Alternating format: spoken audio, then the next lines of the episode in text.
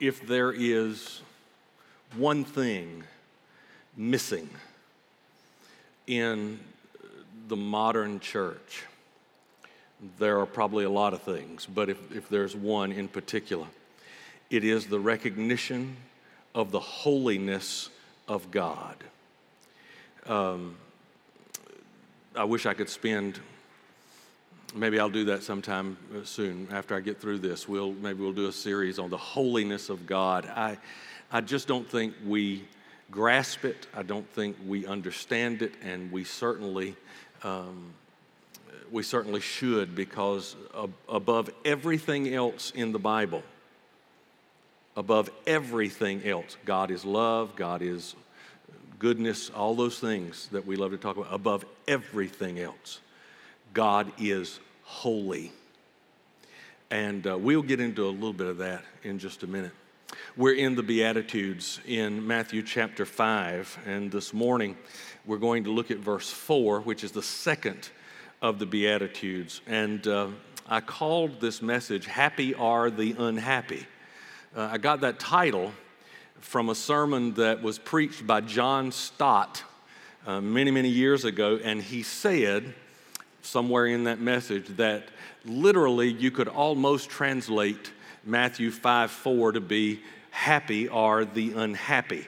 And at first glance, this verse is going to seem as if it is one of the strangest verses in the Bible.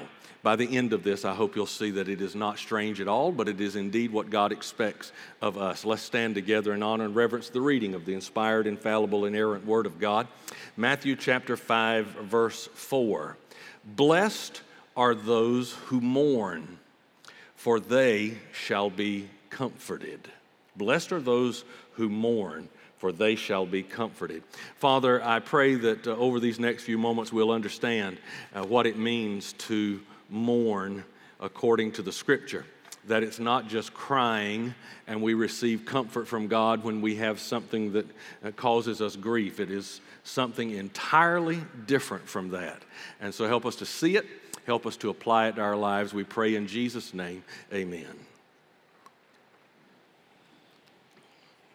You may have grown up thinking, Blessed are those who mourn, for they shall be comforted. Well, that is true. When I've grieved and somebody who I love has died and I've cried over that, God brings me comfort. And that is a true statement. He does. That is not the application of this verse. That is not what he's talking about. He's not talking about mourning because of sadness of things that have happened in your life. You need to remember, let's go back. Pharisees taught external righteousness. They believed that righteousness was seen on the outside. It was achieved, righteousness was achieved by keeping the rules obeying the rules. Do what you're told. There's a list of things, and you just check those off, and you uh, are made righteous by what you do externally. When Jesus begins to teach this, and, and remember at the end of all of this, the crowds were, the Bible says, they were astonished absolutely astonished that Jesus had taught what he just teaches because he did not teach the way the Pharisees taught.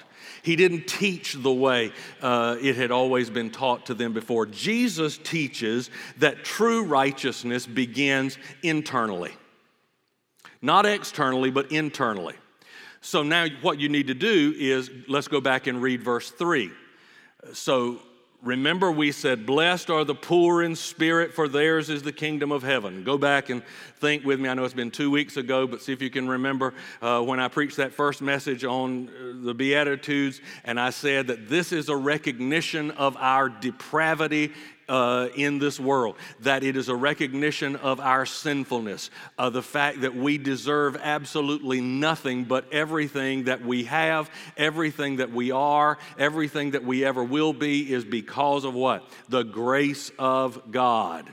Well, verse number four builds on verse number three. So, blessed are the poor in spirit, for theirs is the kingdom of heaven. Blessed are those who mourn, for they shall be comforted. So Jesus says, if you and I are going to live a blessed life, you got to mourn. Over what? That seems paradoxical to me. But in order for us to understand what it is to have the righteousness of God, we have to understand that we live uh, this mourning that Jesus is referring to is this it is grief over our own sin. Grief over our own sin. Now, when was the last time you cried because of your sin? See, blessed are those who mourn, for they shall be comforted. Realizing we are poor in spirit is primarily intellectual. We come to understand that we are spiritually bankrupt. We are in need of the forgiveness of God. Those who mourn are people then who respond emotionally to the knowledge of their spiritual poverty.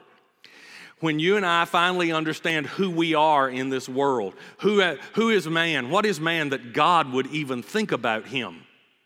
See, we think we are, and, and, and, we are the crown of the creation of God, but that does not elevate us to a position equal with God. We're back to the holiness of God. Uh, this kind of mourning is a deep sadness and brokenness over the sin that is in our life. And as a true disciple of Christ, you and I mourn over our own sinfulness and our own failure, but we also ought to be mourning over the sinfulness of humanity in general. You see, the devastating tragedy of unforgiven sin in the lives of lost people ought to cause great sadness in my heart and in your heart. The fact that there are millions of people out here in this world. And let's just let's let's bring that in closer to home. Let's think about the people who are in your own family, the people who are in your circle of, of friends who don't know Jesus Christ as their personal Savior. You ought to mourn over their sin as well as yours. You find a similar theme to this in the Old Testament in Isaiah chapter 61. Listen to what the prophet Isaiah said. The Spirit of the Lord God is upon me because the Lord has anointed me to preach good news to the poor. He has sent me to heal the brokenhearted, to proclaim liberty to the captives, and the opening of the prison to those who are bound, to proclaim the acceptable year of the Lord and the day of vengeance of our God, to comfort all who mourn, to console those who mourn in Zion, to give them beauty for ashes the oil of joy for mourning, the garment of praise for the spirit of heaviness, that they may be called trees of righteousness, the planting of the Lord, that he may be glorified. Now, you'll recognize that from later on in the New Testament when Jesus goes to the temple, he unrolls the scroll of Isaiah and he says, The fulfillment of this has been in your hearing today as I stand here with you. But go back to Isaiah 61. Here, Israel is brokenhearted. Israel is in ashes. They are in despair over what? Their sin. They're in despair over their sin. But Isaiah reminds them that God will never forsake anybody who cries out to him for salvation. In fact, Isaiah said he's going to send the anointed one, and that's Jesus Christ to bring good news to the poor. So then in Luke 4, Jesus applied that same passage of Scripture to himself. And he encouraged us by reminding us that those who are spiritual paupers, those who are, what does verse 3 say? Poor in spirit, will be spiritual billionaires in the kingdom of God. So I want us to see that mourning here is just an extension of brokenness. It's the filling out of the first beatitude. It is taking a broke it is taking brokenness a step further. Jesus is attempting to get us to see a deeper sense of our sin. It is exactly like what Isaiah experienced when he goes into the temple in the sixth chapter of Isaiah. You remember that? In the year that King Uzziah had died, I saw the Lord high and lifted up. And he begins to describe in Isaiah 6 what it is to experience the holiness of God. And when he saw the holiness of God, how did he respond? He did not say, Wow, this is amazing. Wow, this is the most exciting thing I've ever seen. That's not what he said. When he experienced the holiness of God, he said, Woe is me. You see, when you and I finally, and listen, you're going to do this. You and I are going to do this. We'll either do it here or we'll do it when we meet the Lord and are judged by Him. But we're going to do it. When you finally come to a position where you see the holiness of God, the, the response is not wow, it's woe. Woe is me, Isaiah said, for I am ruined. I'm a man of unclean lips. I live among a people of unclean lips, and my eyes have seen the King, the Lord Almighty. So, in light of that, in light of what this really means, blessed are they who, are, who mourn, for they shall be comforted. How do you fulfill that beatitude? Three things. First thing is this we need to accept responsibility for our sin. We need to accept responsibility for our sin. 1973, long, long, long time ago, uh, Dr. Karl Menninger wrote a book, became a bestseller for, for several years. It was called Whatever Became of Sin 1973, whatever became of sin. In that book, Dr. Menninger, who was the founder of the Menninger Clinic in Topeka, Kansas, pointed out that there was a growing sense in our culture at that time of personal irresponsibility. Now, go back, I was born, I'm a child of the 60s. Uh, so, if you can go back with me into the 1960s and 70s, what we saw during that time was just this free love, anything goes. The drug culture began to be a, a major part of our culture, and things uh, now we look back on it and think it was fairly tame compared to what's happening today, but it was the beginning of what you see happening today. Today is the result of what happened in the 1960s. And what happened was we lost all sense of personal responsibility. Dr. Menninger concludes that this lack of personal responsibility is the result of sin vanishing from our vocabulary. He went on to say that unless we recognize our sin and we take personal responsibility for it, unhappiness will continue to plague us. And as you look at the world that you live in today, we live in a very unhappy world, don't we? Everybody's unhappy. Psalm 32, verse 2 Blessed is the man to whom the Lord does not impute iniquity, and in whose spirit there is no deceit. So, that question that we have to ask is the question that I think is valid in this year, in this time in which you and I live. Whatever happened to sin? Whatever happened to sin? Because our culture is doing everything in its power to legitimize and even glamorize what the Bible calls sin. If you don't understand that, I'm not encouraging you to do it because I'm not going to do it. But this afternoon, about four o'clock, if you feel so inclined and want to be sick to your stomach, ride up to Gatlinburg. And right in the parking lot of the Ripley's Aquarium of the Smokies, you will see the Pride Parade for Gatlinburg, and it'll march throughout the city. They're shutting down the city so that we can uh, affirm legitimize, glamorize what the Bible calls sin. And if you and I are ever going to do anything in this world, if we're going to make any impact in the world where we live, we're going to have to take responsibility for our own sin and we're going to have to do a couple of things. Stop rationalizing it. We've got to stop rationalizing sin. Well, what do you mean, Pastor? Well, we live in a world today where we are no longer considered sinners. We're no longer considered sinners. What are we considered? Victims. We're all victims. It's the same game Adam played in the Garden of Eden in Genesis chapter 3. Blame somebody else for your own sin. If you have a problem with anger, it's because you were born into a family and your daddy had a bad temper, and because he had a bad temper, he passed that on down to you, and now you struggle with anger because your daddy, you're just a victim of your daddy's anger. If you steal, it's because you grew up in a deprived and poor home. If you beat your wife or rape or murder, it's because you were abused as a child. And we rationalize all our sin by claiming that we're a victim of something.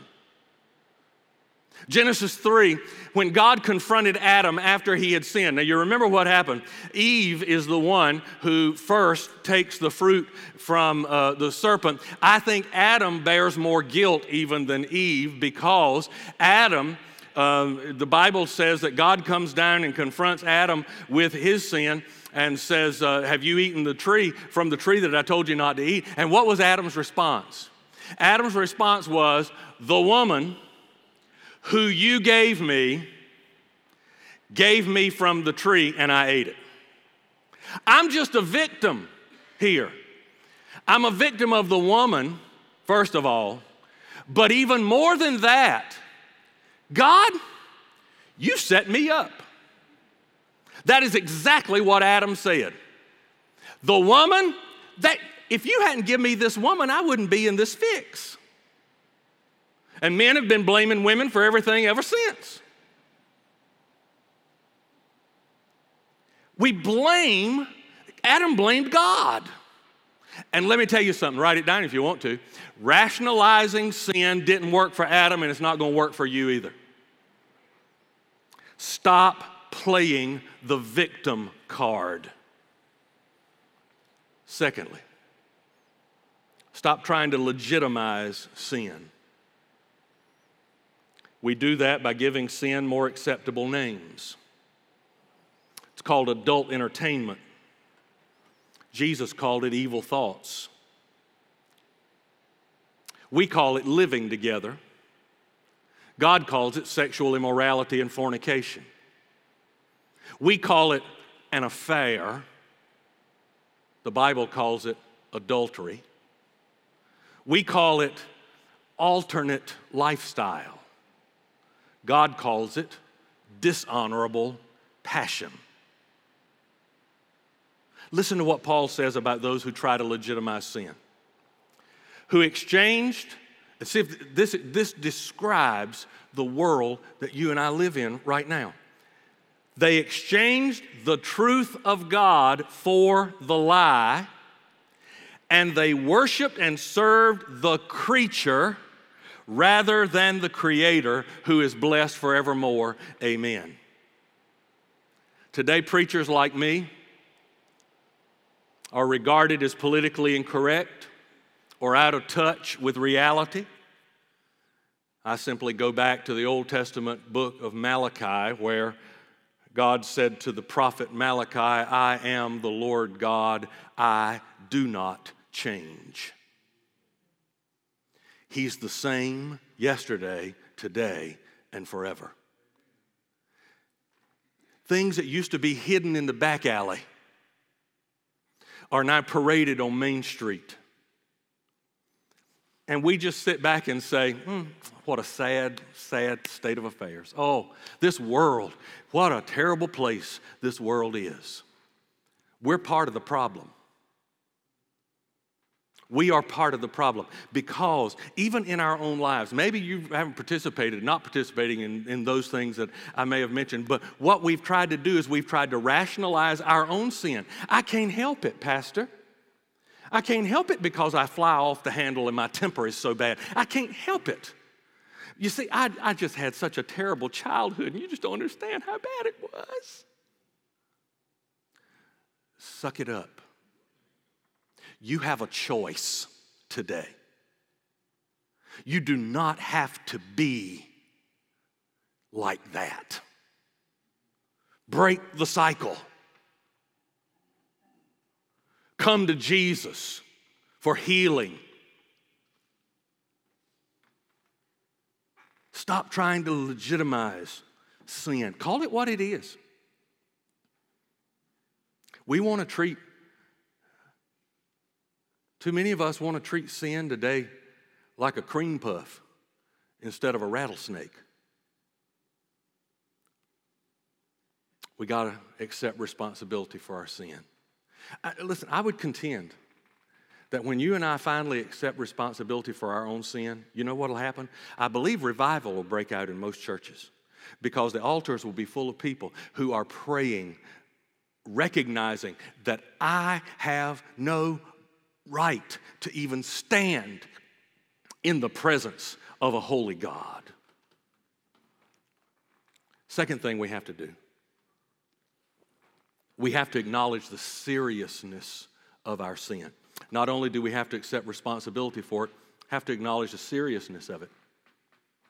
The Greek word that we translate mourn in verse 4, blessed are those who mourn, conveys the idea of deep grief. Uh, it is the same it is the same idea of the grief that you might experience over the death of a loved one. But to mourn like that, you have to understand just how bad our sin is in God's eyes. See, there's too many people walking around here today who think that that sin just doesn't matter that much. My sin's not that bad. Well, certainly not as bad as some of that out there. Boy, I'm telling you, I'm not, I'm not nearly as bad as they are. You remember the story of David and Bathsheba? David committed adultery with Bathsheba, had her husband Uriah killed in order to cover up his sin. If you go back and you read Psalm 51, that is David's prayer for forgiveness. And listen to what he says. In Psalm 51, verse 4, David says, Against you, God, against you, you only have I sinned and done this evil in your sight. David understood that sin is evil. It is evil in the sight of God. In order to fulfill the second beatitude, you and I have to come to the same understanding that our sin, regardless of what it is, sin is not just a mistake. Sin is not just the result of bad circumstances. You're the victim of circumstances or the result of bad parenting. All sin is being guilty of doing evil in the sight of God. Isaiah 59 2 says, But your iniquities have separated you from your God, and your sins have hidden his face from you so that he will not hear. Sin is so bad that God will not even listen to our prayers if we have unconfessed sin in our life. Sin is so serious that Jesus had to die on the cross to pay the penalty of my sin. And it doesn't matter if your sin is gossip or profanity or dishonesty or immorality or any other kind of sin. Any sin is horrible in the sight of God. And we have to accept responsibility for it, and we have to acknowledge the seriousness of it. Here's the third thing we must repent of our sin. It's not enough just to take responsibility for it. It's not enough to acknowledge the seriousness of it. We must repent. We must repent toward the person, listen, you must repent toward the person who you have offended most. Who is that? God. Against you, I've sinned. Personalize it.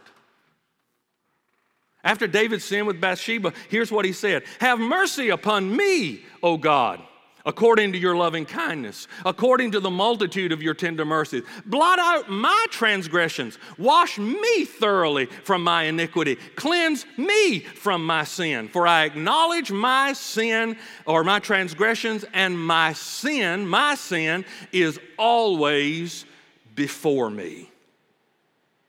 David doesn't play the game, the blame game, does he? David didn't say, Well, if Bathsheba hadn't been out there on that porch that night bathing, I wouldn't have been in this fix. He says, Blot out my transgressions. This is my sin. And so he pleads for mercy. He pleads for God to cleanse him.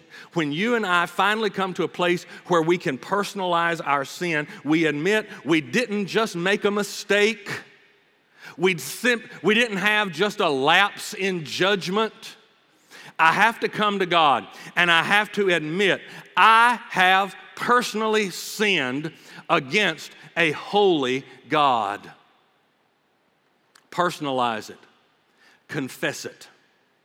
One of the most powerful promises in the Bible is found in 1 John chapter 1 verse 9. If we confess our sins, if we confess our sins, He is faithful and just to forgive us of our sins and cleanse us from all unrighteousness. So when I confess my sin, I'm not looking around at other people, I'm looking at me.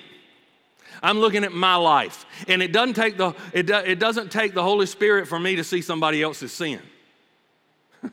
the Holy Spirit does not have to come to me and convict me of somebody else's sin. I see that pretty good, right? I can see what your sin is. We make a list. Uh, I, listen, we, we just all look around. You shouldn't have said that. You shouldn't have done that. That's what we do. But how about us? Stop looking at everybody else and, and saying, you shouldn't have said this because that offended me. You shouldn't have done this because it made me upset. This made me sad. And you should be more attentive to me, me, me, me, me, me. Mm-mm, turn it around. Ask God to get, ask God to send the Holy Spirit and say, Holy Spirit, what have I done against a holy God? Convict me of my sin. See, the fact is, you and I will avoid mourning if we can. If we can, we'll avoid it. If we can avoid saying, Lord, I am sorry for my sin, we will try to avoid that. If we can deflect attention to somebody else rather than accepting responsibility for my sin, if I can say, well, the reason, let me, let me see if I can explain it to you, Lord. The reason why I said what I said was because they did what they did. And so, really, I'm not responsible for that. It's, it's all on them. No, um, stop. Confess your own sin.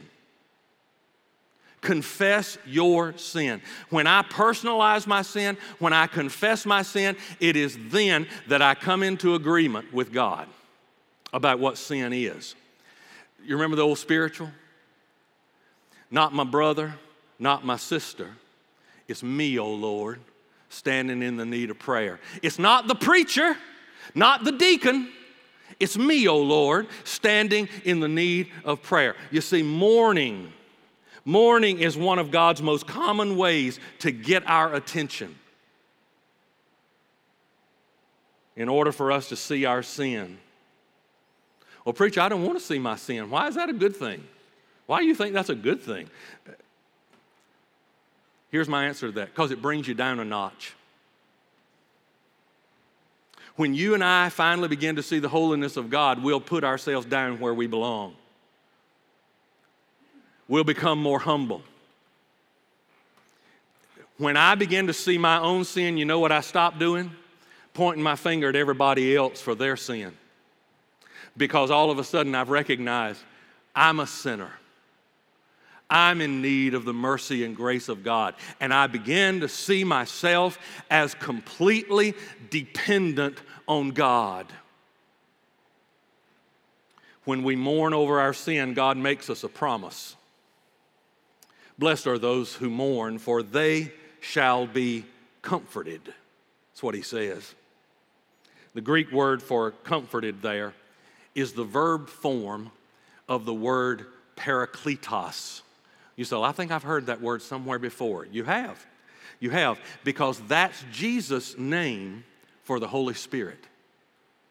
That's Jesus' name for the Holy Spirit. And so, what happens when the Holy Spirit, uh, parakletos is a word that means someone who comes alongside you. And that's what the Holy Spirit does. The Holy Spirit comes when you and I recognize that we are completely dependent upon the grace of God. What happens? The Holy Spirit comes alongside us to hold us up. You see, when Isaiah went into the temple, he saw God, he just fell down on his face. I'm telling you, that's what you're going to do when you get to heaven. I, I hear all these stories about when I get to heaven, I'm going to see mama and daddy and I'm going to run around. No, you're not. You're, you're, you are not. Now, you may eventually get to see your loved ones and they'll know who you are and you'll know them. But you know what's great? You know what the greatest thing about heaven is? Jesus. Jesus is the greatest thing about heaven. And when you get to heaven, you know what you're going to do? You're going to fall down at the feet of Jesus and you're going to worship him because you're going to finally recognize I really don't deserve to be here. I don't belong here. I'm only here by the grace of God. When you and I finally come to a place that we can repent of our sins and confess our sins, we're going to get down on our knees and we're going to mourn, we're going to cry over our sin. And the Holy Spirit's going to come alongside and He's going to comfort you. He's going to comfort you. He's going to say, Now you recognize what it is to be dependent on the grace of God. Now you've put yourself in the proper place. Blessed are those who mourn, for they shall be comforted.